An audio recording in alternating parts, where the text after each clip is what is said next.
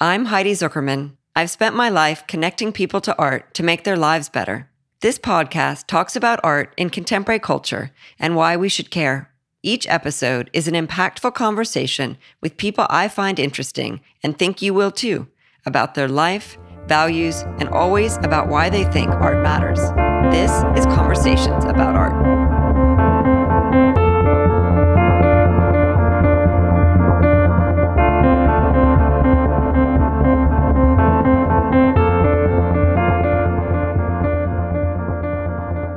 Hey everyone, thanks so much for tuning in today. I am really excited to kick off 2022 with a topic that means a lot to me and honestly was one of the three things I intended the podcast to focus on right when we started.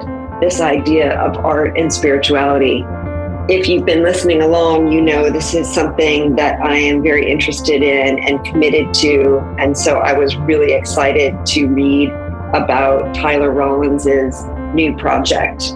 And he tells us all about it. We'll get there in just a second.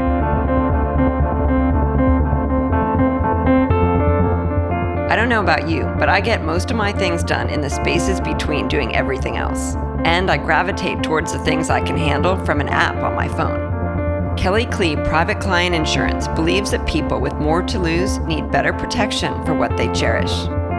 I have insured not only my cars and homes with them, but also my personal art collection. They have an incredibly well designed app that's not only aesthetic, but the user interface is superb. I can see each work in my collection and its currently insured value as well as seamlessly and easily, literally from my phone, add new things as they're acquired. Insurance to me sounds like kind of a boring thing to talk about, but particularly in these uncertain times, I sleep way better at night knowing that the things I love are protected. So check out their website, kellyklee.com backslash Heidi.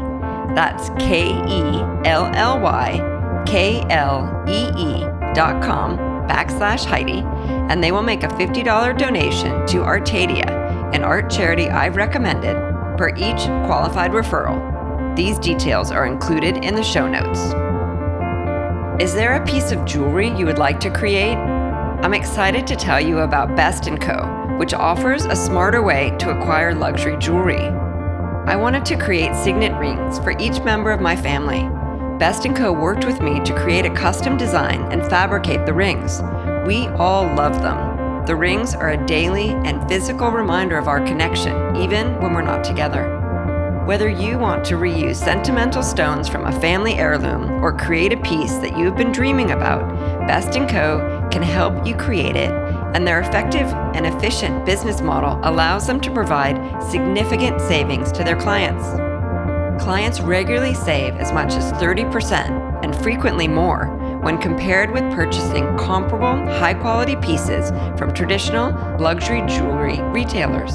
So check out their website www.bestandcoaspen.com and use discount code Heidi2020 to receive 5% off of any item on Best & Co.'s website. I was just looking at it today, and honestly, there are a ton of things that I would like to use that discount code for. Also, if you're interested in creating a custom piece, you can email custom at bestandcoaspen.com. That's B E S T A N D C O A S P E N.com.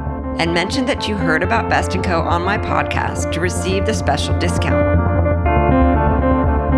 After more than a decade as an art dealer and gallery owner specializing in contemporary Southeast Asian art, in the last year, Tyler Rollins founded a nonprofit organization nurturing connections between contemporary art and religious faith.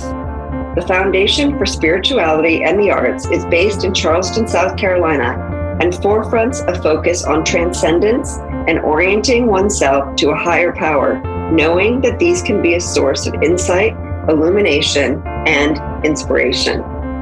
He and I discuss Edgar Allan Poe, how to build a community, justifications for art, soulful connections, polite conversations, pandemic introspection and access, divisiveness, the link between a career practice and a life practice, connection to a higher purpose, the relationship between integration and transcendence, gentleness, cracking the shell of self, being uncomfortable, the notion of faith, allowing artists to flourish, creating space, a contemplative approach to art, empathy with and towards something higher, the divine, general acts of kindness, and not walking alone.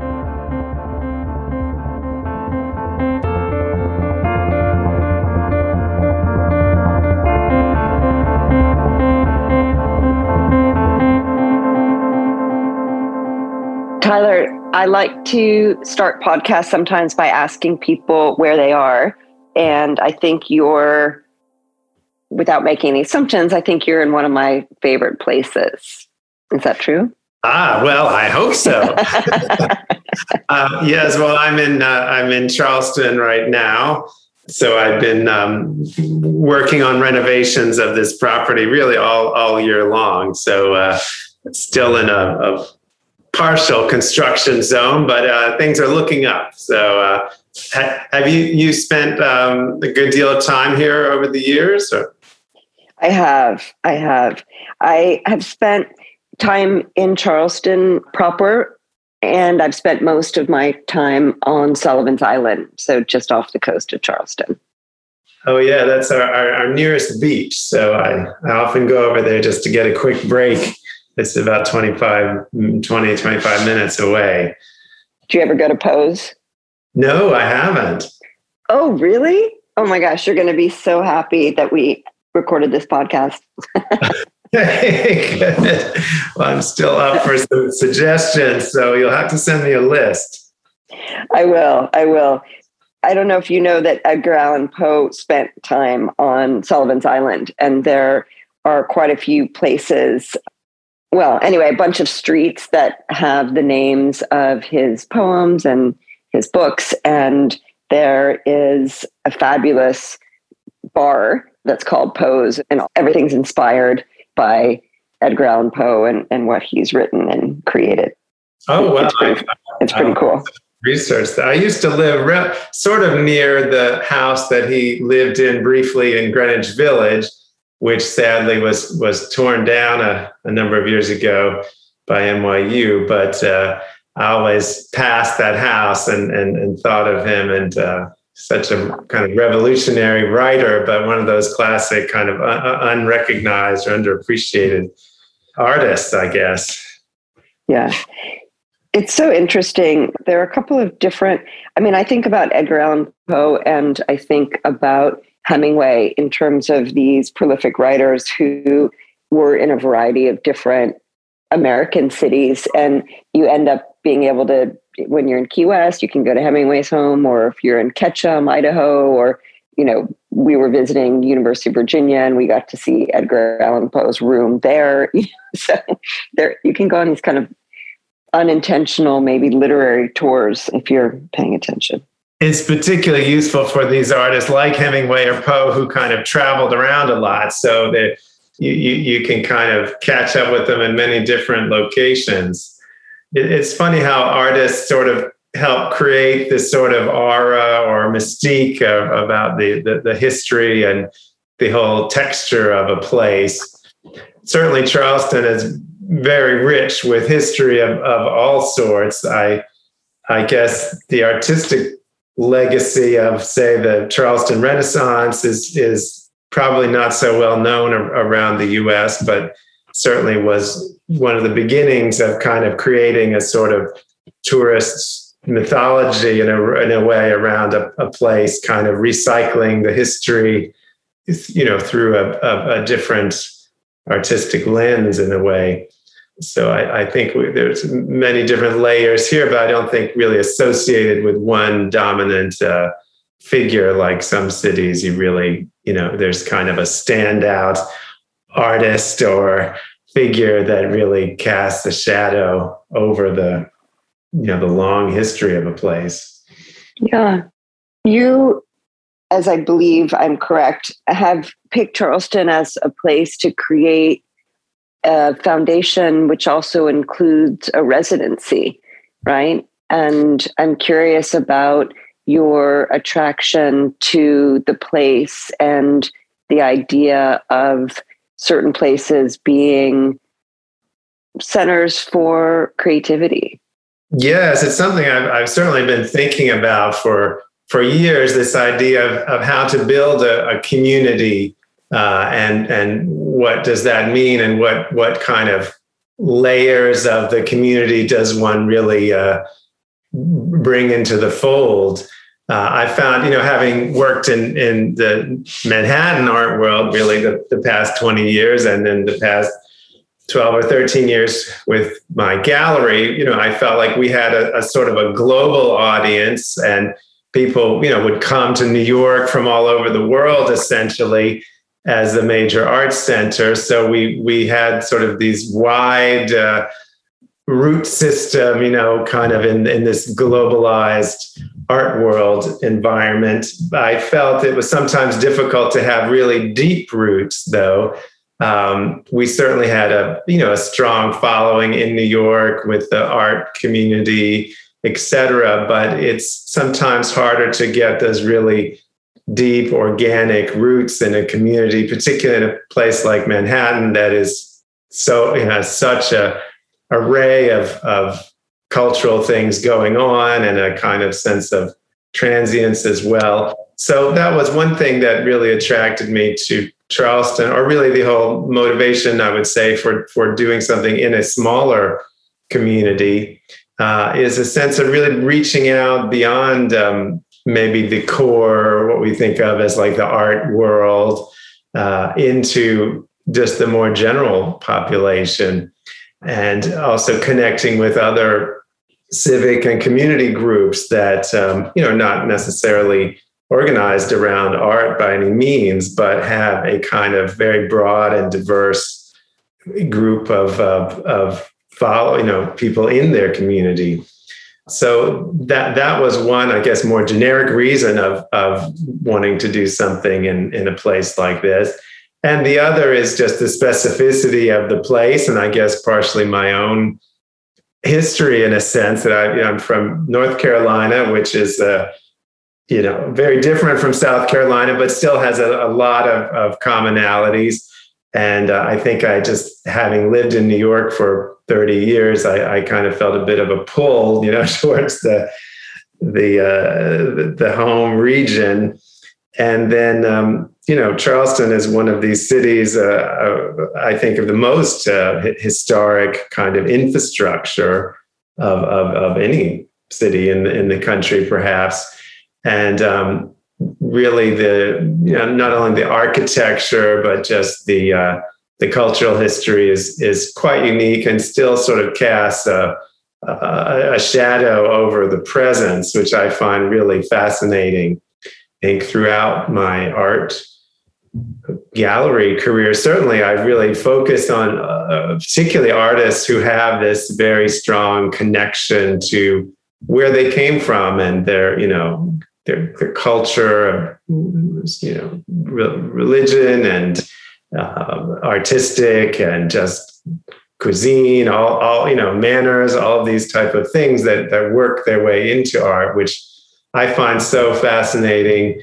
perhaps more so than a, you know, a more strictly globalized uh, focus that tends to sometimes have a more homogeneous uh, uh kind of uh, aesthetic or, um, or or even ideological motivations. What drew you to the, the, the Charleston area? Was there something specifically you felt really resonated, other than, of course, the charms of Sullivan Island? well, like most things, it goes back to uh, love. So my college boyfriend grew up in Charleston and, and on Sullivan's okay. Island. And so that was how I got introduced to the area and, and going to visit, stay with him and his family. And I, I had an interesting situation. I went to Penn and when I went, there weren't that I grew up in California, born in New York, but there weren't that many people that were going to Penn from California, and there weren't that many people that were going to Penn from the South yet. And so when I when I got there, they had sort of like a mixer you know, and I think it was for like the international students and the Californians and the Southerners. okay, all the misfits. yeah, kind of. So my college boyfriend and my three college roommates were all from the South, and that was not a, an area that I had visited really before. I mean, I'd been to Florida, but that's certainly not the South. And I kind of fell in love, obviously, with him and my roommates, who are still among my closest friends, and and really got introduced to Southern fiction, of which I'm a huge fan. And I like the heat and the pelicans and the dunes and the turtle hatching. And I just find it to be a really magical place. Certainly is. And I'm just looking out the window here from my little office study, and just the, the doorway across the street uh, was the the site of a quite a sensational murder in the 19th century, where uh, someone uh, had, had an argument inside the door and ended up burying the person under the floorboards. And uh, that reminded me so much of Poe's uh, Telltale Heart uh, story, just bringing it back where the, you know, he, he haunted by the beating heart of the victim that he buried under the floorboard until he goes insane. Uh, things like that, I think, just kind of add to your your sense of really living in a, a place. I think Charleston is fascinating. Well, like so many cities, you know, it has a, a, a very dark history as, you know, really one of the, the major center of the, the slave trade. Uh, and then it has this very romantic kind of history as a kind of vision of the, you know, the old South and the, you know, uh, I have magnolia tree right outside my window and, you know, palm trees and the architecture and, um, and then you know being known as the so-called holy city which is it was kind of fascinating for me which uh, yeah uh, there's some um, you know there's there's some uncertainty of, about the exact origin of that term but it's it's not a particularly old one and i think perhaps even started out as a kind of ironic moniker um, but has been, adopted, I think, mainly based on just the beautiful architecture of the so many churches in the historic core, and perhaps not as much of a um, contemporary resonance. So I was also fascinated with that idea. And how do we bring contemporary art that kind of has an engagement with this idea of, you know, holiness or sanctity or spirituality? So that's um, you know perhaps something we can talk about later. Certainly, New York has an amazing you know spiritual and religious history. New York City as well, incredibly rich, but it's not something that you know perhaps uh, comes to mind when one thinks of New York City. Um, but that's certainly the case, uh, you know, here in, in Charleston, I would say. Yeah, I had followed your work as a gallerist and a lot of the exhibitions that you've done and the artists that you've worked with. And and I was really taken to read about this effort which you've referenced a little bit. And I'd love to explore more. And two of the things that are of particular interest to me are this idea of building community and, and what's essential to community and the inherent platform or or statement or commitment or intention that you are forefronting in the community that you're putting together, which is this acknowledgement of, of the need for spirituality and art to intersect.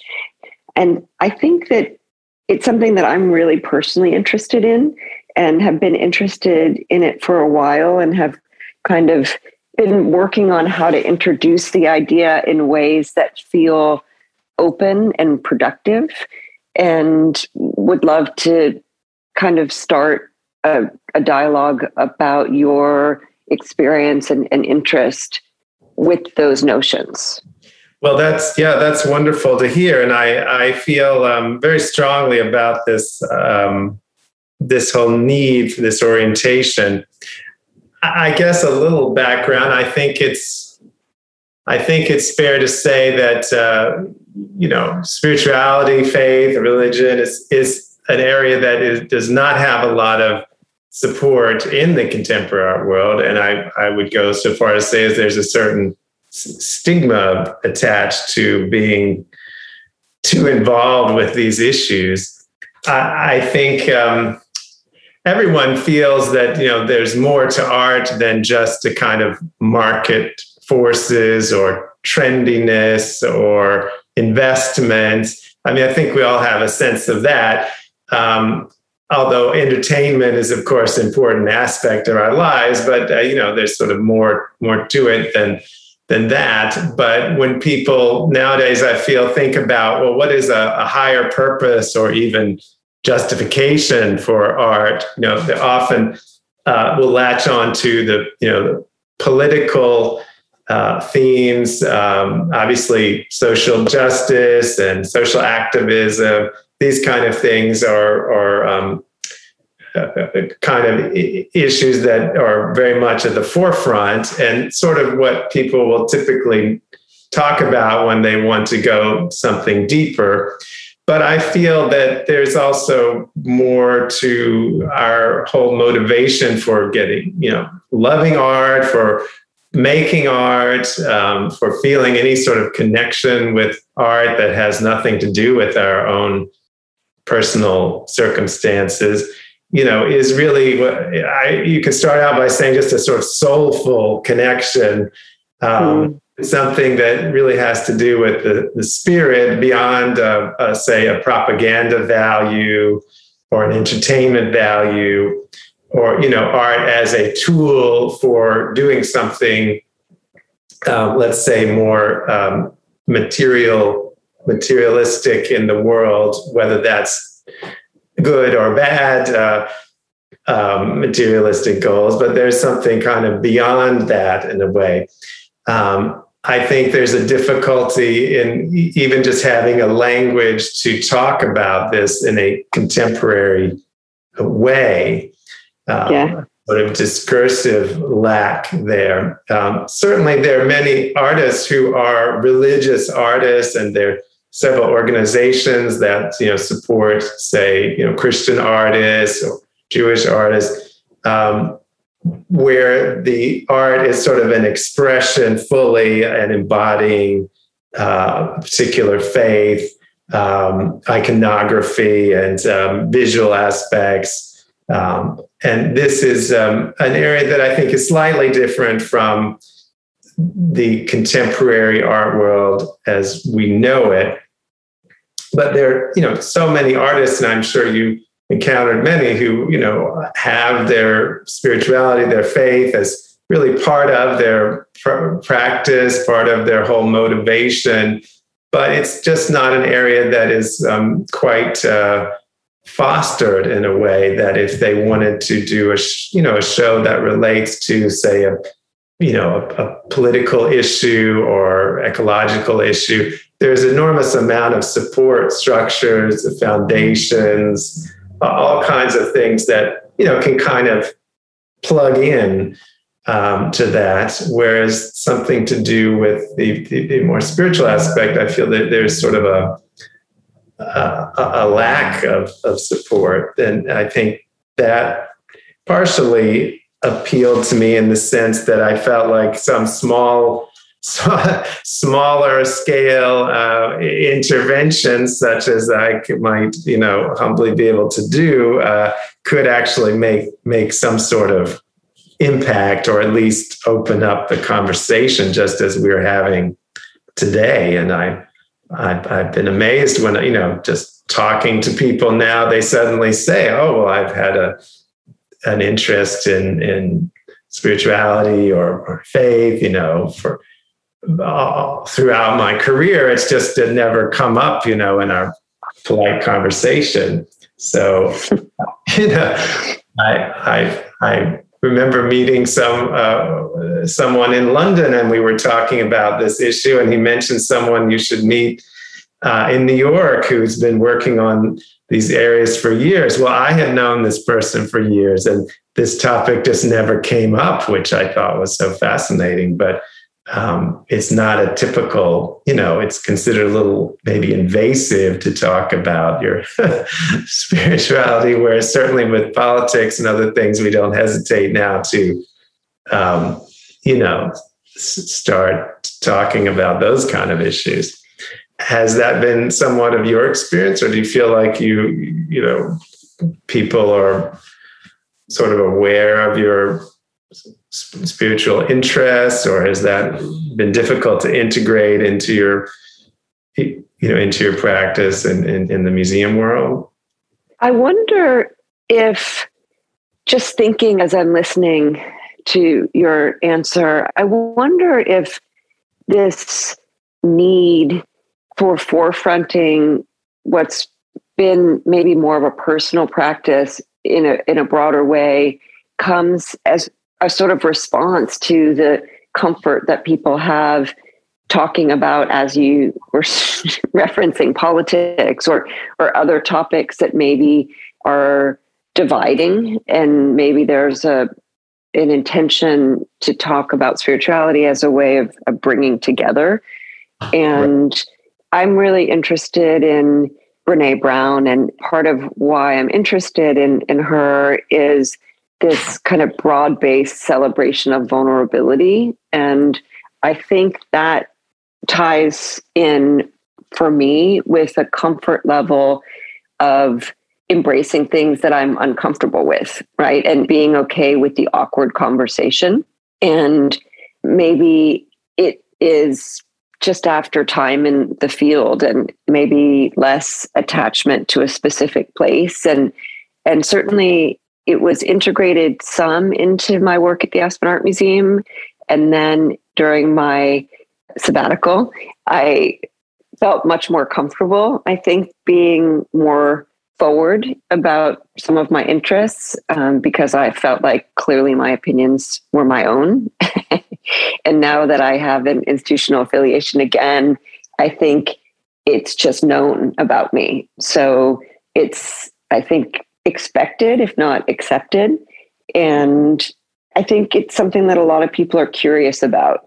And like many things that have maybe been held private before, I think the last 18 months has brought to the forefold so many things that, you know, were previously kind of just in one's home, if not in one's soul, right? Like doing Zoom calls in where you're seeing someone's bedroom, you know, I mean, right. or their, you know, pets or their, you know, partner their or home, their kids or yeah, their home, uh, their home bookcase is quite fascinating. Exactly. like, oh, what I find myself so distracted. Like, what are these people actually reading, or did they just set this up as a backdrop, you know, for the Zoom, or uh, what kind of books do people read uh, in the privacy of their home, you know? Yeah, I think that the pandemic period has certainly been uh, introspective for many people, and also, you know, being fairly cut off from um, a, a, lot of the social gatherings and not, i'm not talking about just parties but um, you know other activities that you know whether it's going to a, a, you know political organization or a church or whatever you know that that people sort of a little bit uh, stepping away from that and kind of having a chance to to reevaluate uh, you know what are the really important things that they kind of carry with them in their core um, versus what are some of the external externalities. I think going back to your topic about just what, what is kind of a considered appropriate. I mean, it, you know, it used to be you don't talk about politics and religion, you know, at a dinner I party. know. I still think is a good, a good, perhaps a good idea, but um, you know, it all depends on the the setting. Of course, if you were having a serious conversation with someone, you would not avoid those kind of topics. So I think there's still an idea somehow that, and I've heard people and institutions say this well that you know religion for example is is very sectarian and divisive first of all those people don't really hesitate to embrace you know very divisive political uh, themes Uh, uh, so uh, it, it, seems to be only applied to you know a, a religious uh, context.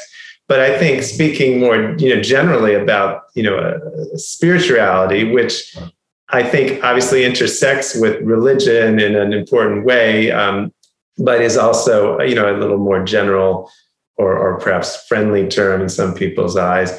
But if you think, you know, I think the the, the overwhelming majority of people still have either some kind of religious affiliation or or were uh, kind of raised in that sort of environment. Um, so it it is engaging just in terms of uh, you know you think of an institution's audience. Uh, it, it's probably really one of the commonalities that the vast majority of people have is some relationship to these issues. And I think there is really a, a, a possibility of, of bringing people together even over these these topics that that have been perhaps used in some ways in a divisive sense um, but that is not the the, the core kind of uh, thrust or purpose of them so I, I, think we're used to, of course, having friends, you know, of a different religion. Uh, we wouldn't say, you know, you almost never hear someone say, "Oh, I would never be friends with someone of X, you know, religion." Whereas we hear that a lot today relating to political things, like, I, you know, I wouldn't want to associate with someone who voted for this or that. Uh, person. So I think, in a sense, the kind of ecumenical approach that has been um, you know, playing a role in, in interfaith dialogue for many decades uh, could also be a, a, kind of model, perhaps, of of ways of engaging people, you know, in relating to other issues such as politics or, or, or whatever else. Yeah, I would hope so. I would hope so. I had a really formative experience when I was working at the Berkeley Art Museum Jackie Baas, who had been the director uh, of the Berkeley Art Museum, uh, paired with Mary Jane Jacob, who you might know did a fabulous Spoleto in South Carolina, in Charleston, before she did this with Jackie. But they put together a two year program that was called Awake, colon, art, Buddhism, and dimensions of consciousness. And they brought together museum curators, museum educators, and artists every other month over this two year period to go to the Green Gulch Zen Center in Marin County and read these white papers that they would commission and and just learn about Buddhism. And that's where I met Bill Viola and Laurie Anderson and a lot of artists. And there was no prerequisite in terms of knowledge. I mean, they obviously had to invite you. It really changed my life because I learned there about this idea of practice. And at the time, what I first understood was the notion of a curatorial practice, which then expanded for me as the idea of a life practice and just what it means to be able to show up each day and start anew. And then that connected for me with a variety of other things, including this notion of the transcendent.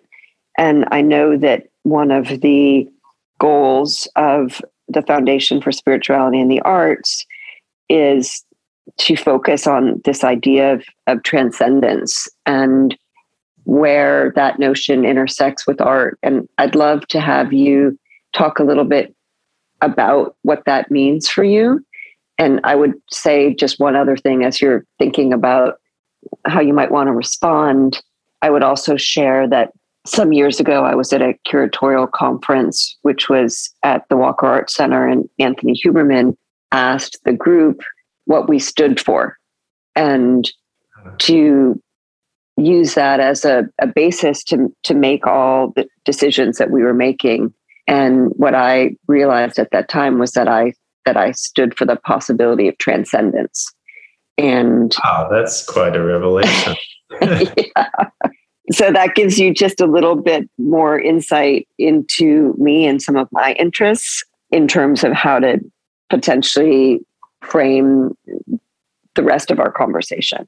Well, I think that that link, you know, between you were talking about between curatorial practice and life practice, uh, I, I, think that's just such a, a, crucial thing to think about. I think for for everyone in terms of what what is the link, but you know, between your your let's just say your career practice, your your your your life practice, your your family, all these these areas. Um, I, I feel really is a kind of spiritual connection in terms of what what you bring to it not just your morals and your your ethics but a kind of sense of of of values and you know connection to a to a higher purpose that sort of unites all these things. I think it's when we we have everything compartmentalized that you start to lose a sense of universal values and that's how i think people can sometimes go off the rails if they you know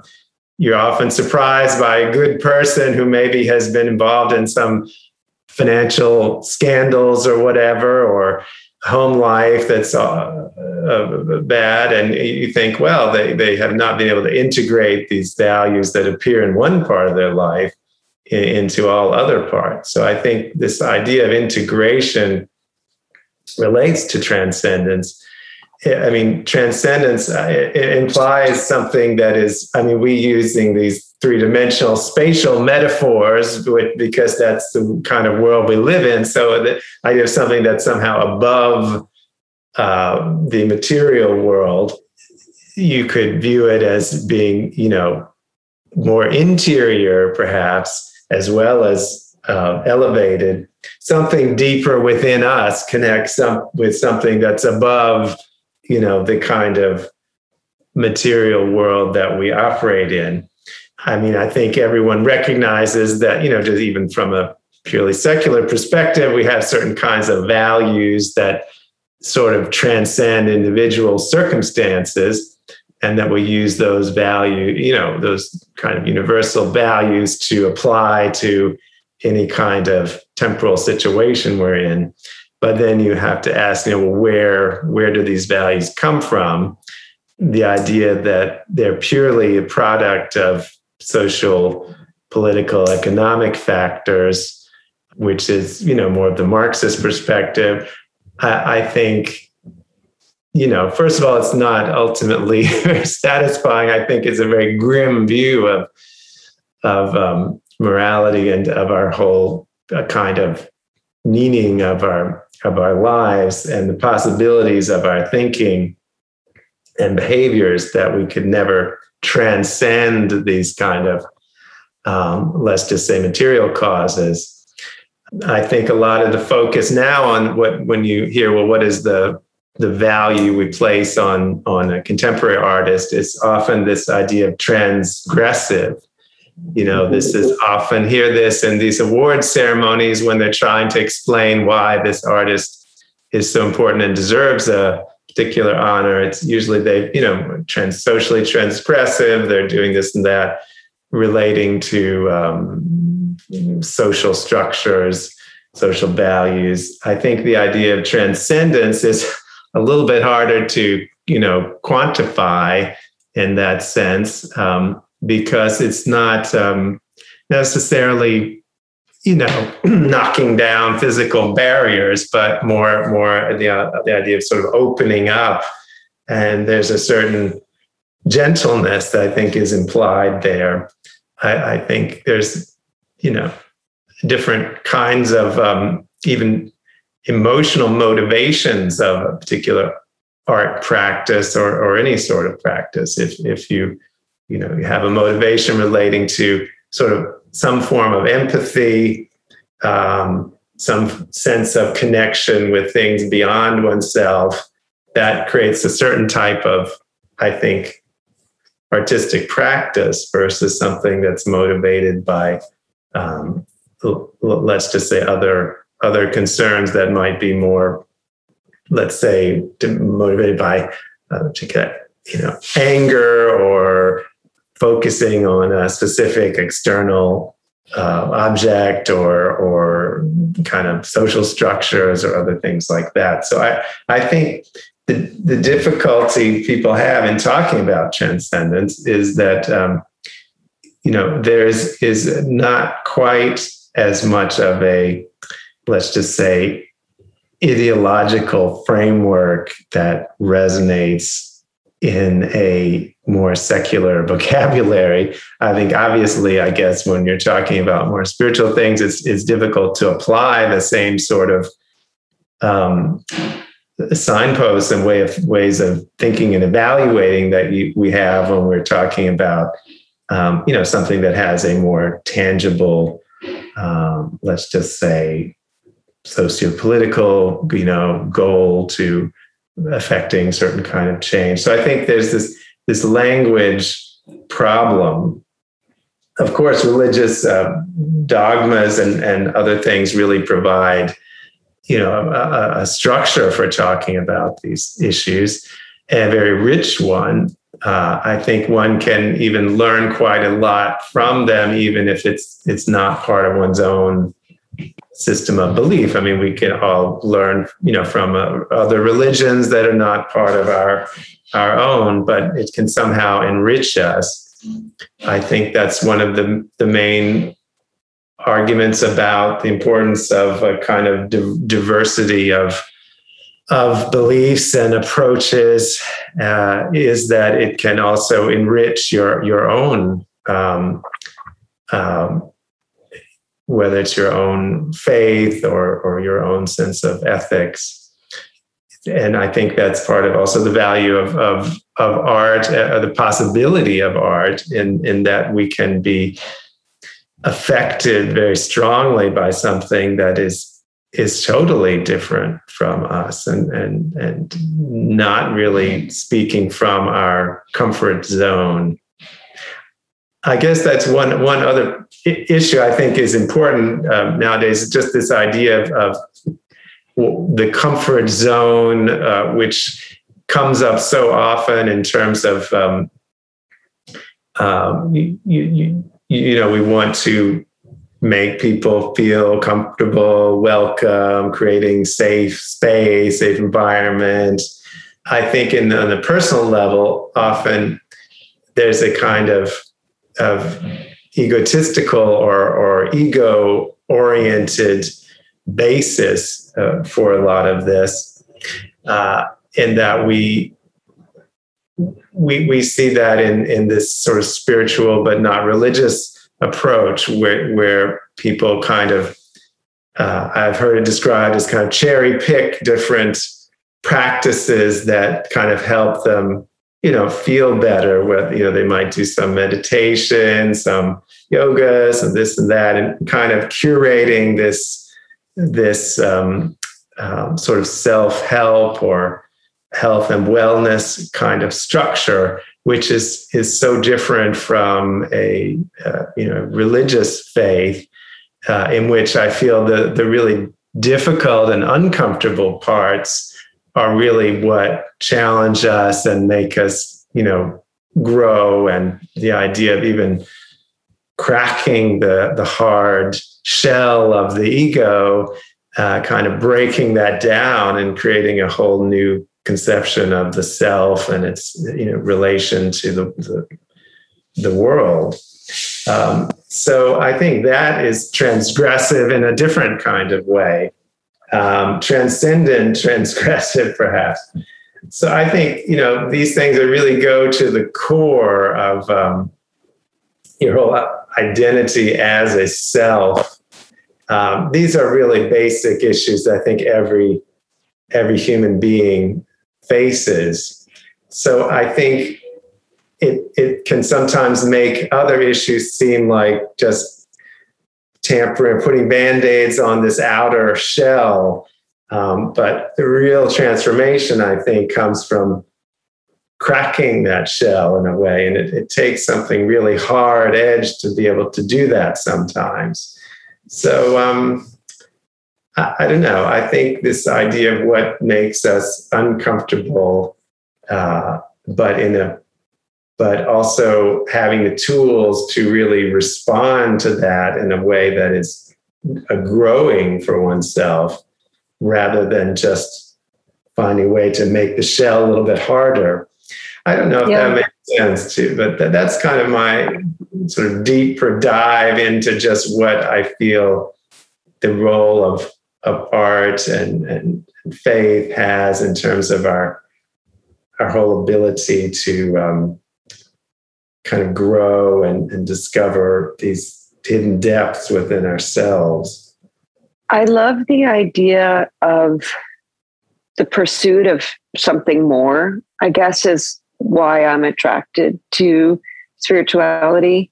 And not in this way of, of amassing things, but rather in knowing that there's so much more than we can just see and touch you know the beyond the tangible. And i believe that art provides that space to understand the things that are not understandable and that i think is a connection to spirituality or religion which is that suspension of disbelief it's the very notion of faith how do you think the, these issues could really be uh, integrated more in in you know museums and other institutions these days, where um, there is, I think, a, a, sort of fear of treading in, into these topics somehow.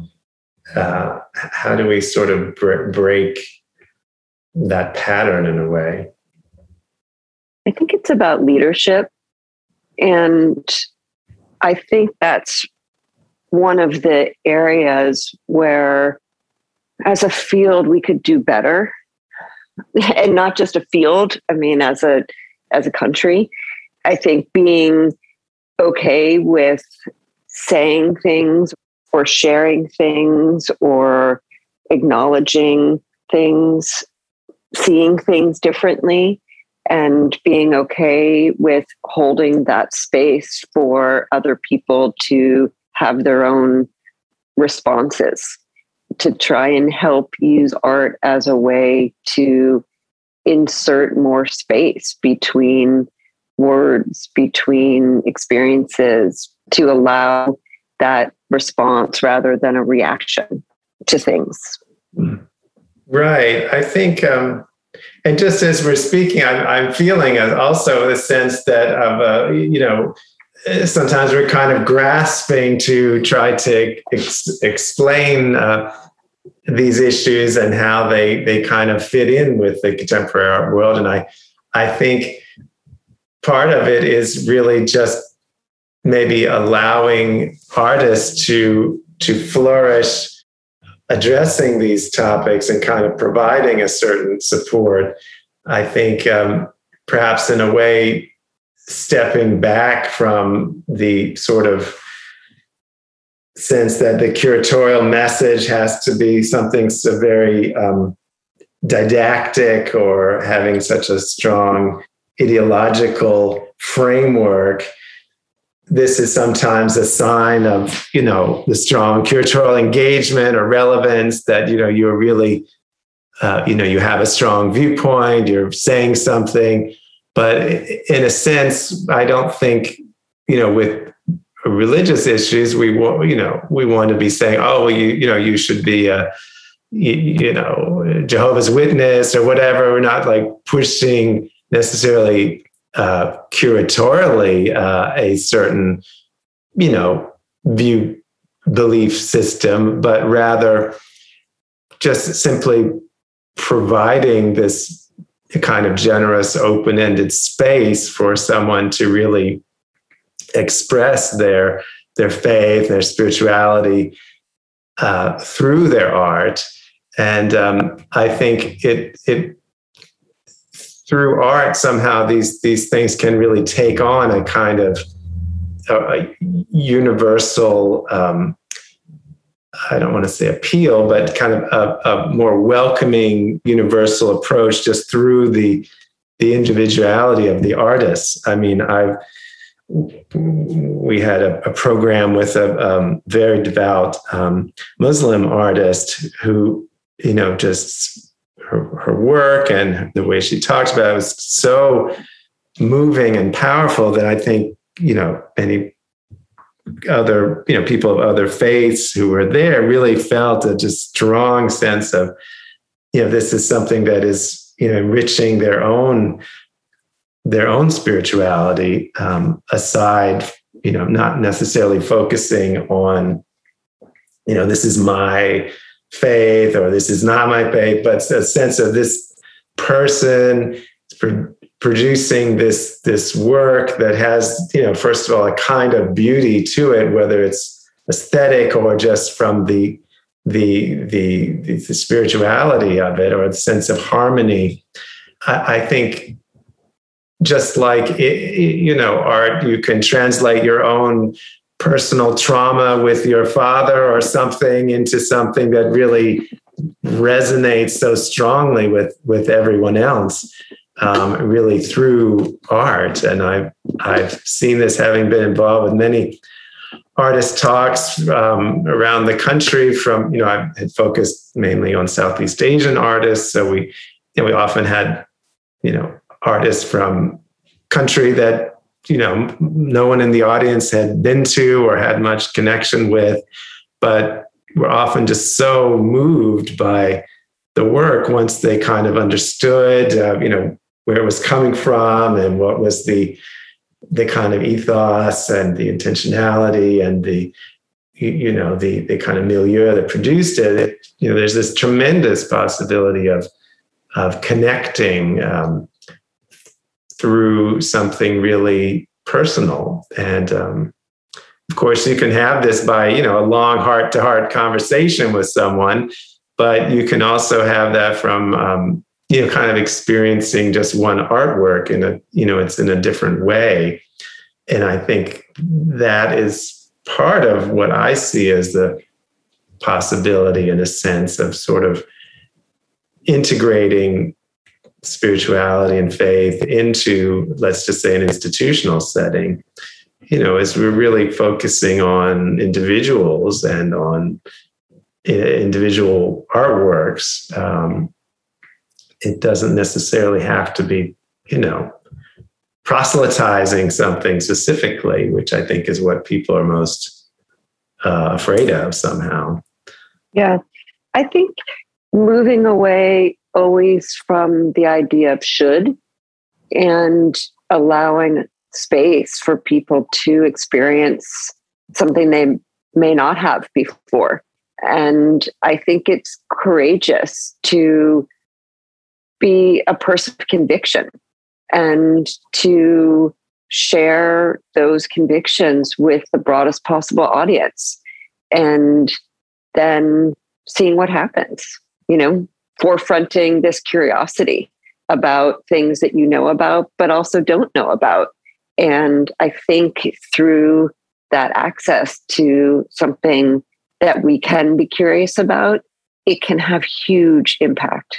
I think so too. And I think even just on an, an individual level, I mean, I talk to many people when I mention what I'm doing, and they might immediately, um, I'm sure you've experienced this, mention something in their childhood that, oh, they had some sort of bad experience with the religion that they were raised in. So I get almost the impression that they want to just completely shut down those kind of conversations in in the future. And I I feel that you know, it's it, it's almost like if you had a really traumatic, um, you know, boarding school experience, and then you decided you were never going to pursue higher education or any kind of further education because you had had this one, you know, this kind of experience. Therefore, you're rejecting the whole thing.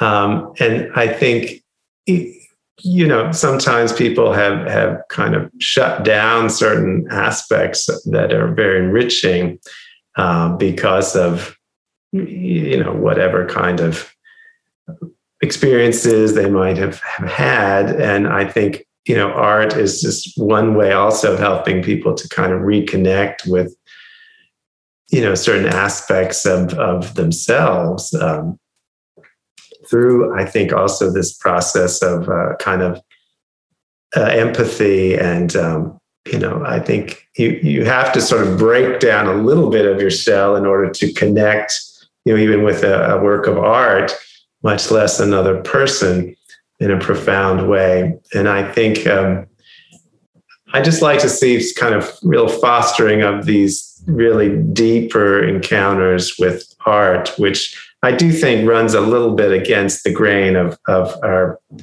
you know contemporary art world that I think undoubtedly is a little more spectacle oriented. Um, mm-hmm. Everything, you know, not just Instagram concept, but just you know the the sort of art that can be read at a glance, um, yeah. as opposed to something that you would really sit through and contemplate and even this idea that the contemplative approach is somehow elitist or I don't know. That's sometimes used uh, as a sense that this is a kind of rarefied experience, which I suppose it is a more rare experience, but I don't think that's a reason to say we have to really just focus more on the entertainment aspects uh, of, of art. How would you answer a question about your own faith? Uh, well, I guess it depends on what the question is. Is it like what what is my relation to faith, or what is my particular faith journey? I guess there's there's so many stories there. I I guess one reason I had hesitated to kind of get much more involved in in in a really public way about this topic is I, you know, I never considered myself a, um, you know, particularly saintly or devout or, or any kind of uh, language like that at all. And I think um, as I've gotten older, I've kind of accepted that we are all kind of on a, a journey that uh, is kind of open ended and that, uh, you know, we don't have to be a, a, a kind of perfect or even pretend to be a kind of perfect spokesperson for anything in order to kind of participate. So I think for me, I guess I, I view myself in a way as kind of a uh, someone on the journey who, you know, very much uh, has, uh, you know, senses of, of, doubt as well as uh, curiosity and a kind of openness. Um, I mean, I'm I was raised, uh, you know, a Protestant uh, background, and I guess it's something I kind of moved away from in college, as as so many people often do. And um, I, I did take a lot of classes relating to Marxism and other kinds of, you know, social theories, and was quite drawn to different, more philosophical approaches. But then, you know, gradually um, incorporated more and more spiritual practice into my life and um, and my work as well in terms of the kind of art that I've been drawn to and that I felt motivated to promote.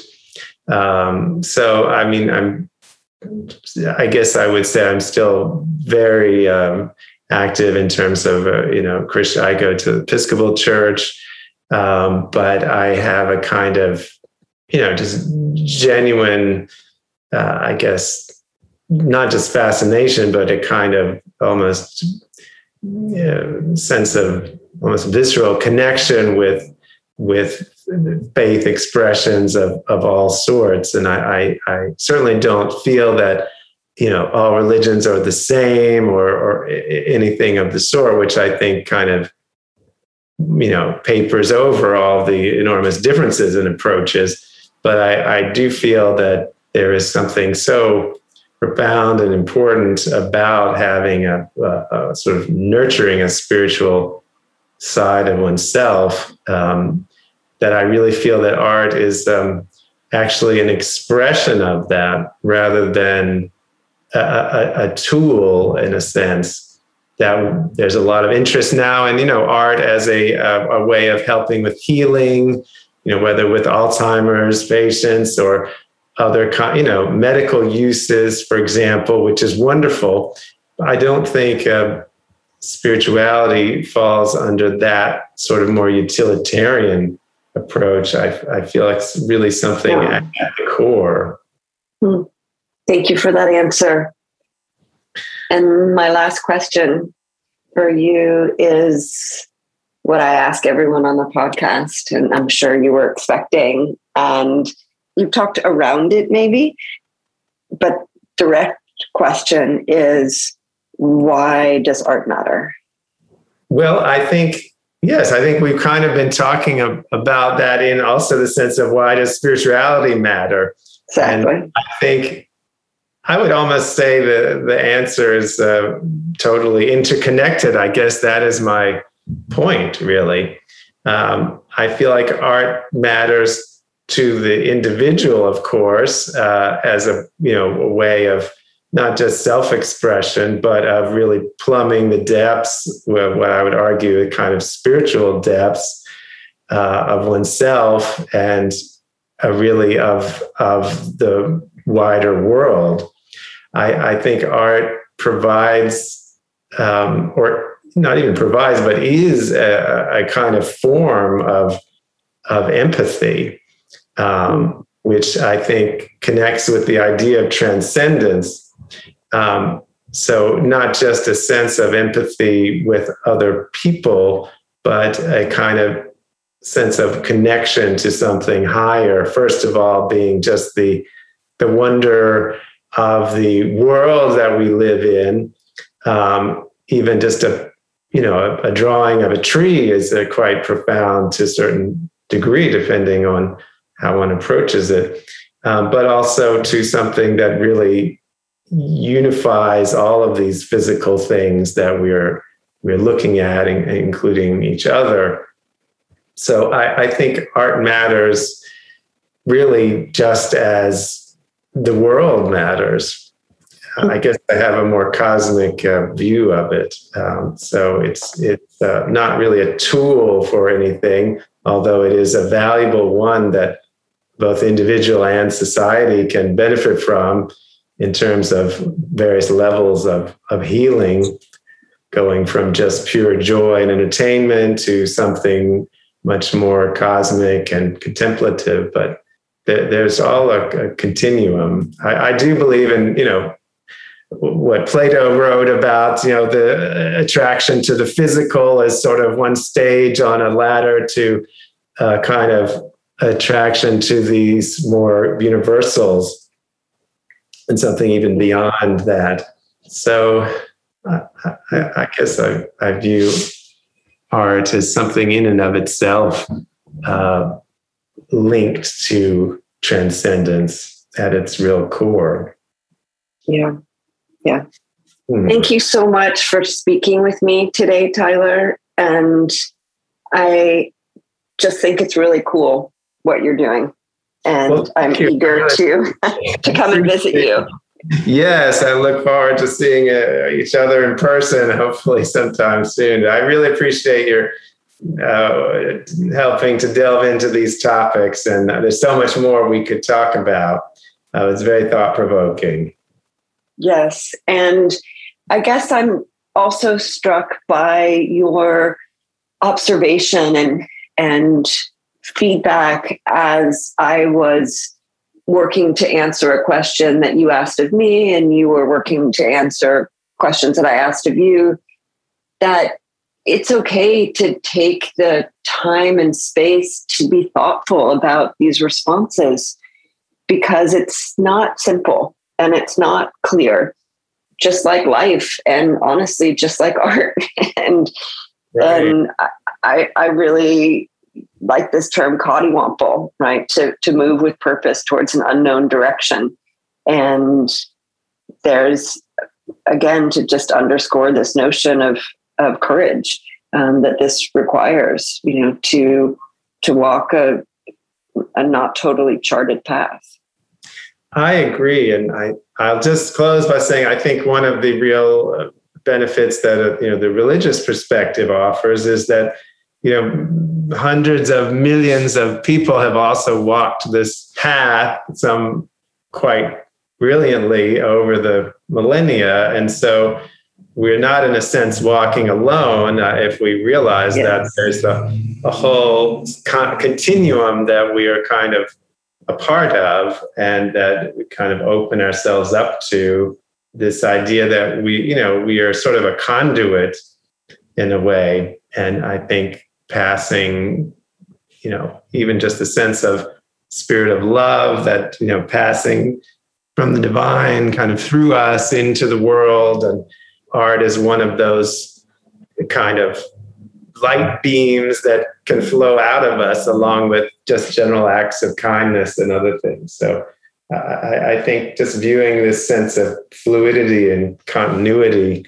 is a very healthy antidote to this highly atomized way many of us live these days.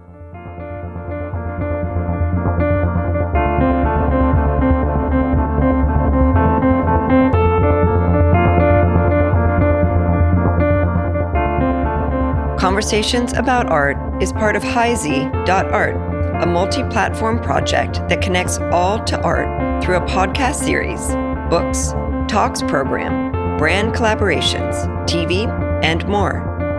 This is the final episode that was produced by Simon Illa. Simon's friend, Evan Andre, so incredibly graciously helped finish the episode after Simon's passing. Our theme music was composed by Eric McDougall. And if you like what you heard, please subscribe and review us on whichever platform you listened, as it helps us further our goal of connecting all to art. We will be back again every other Tuesday with new episodes. Thank you so much for listening.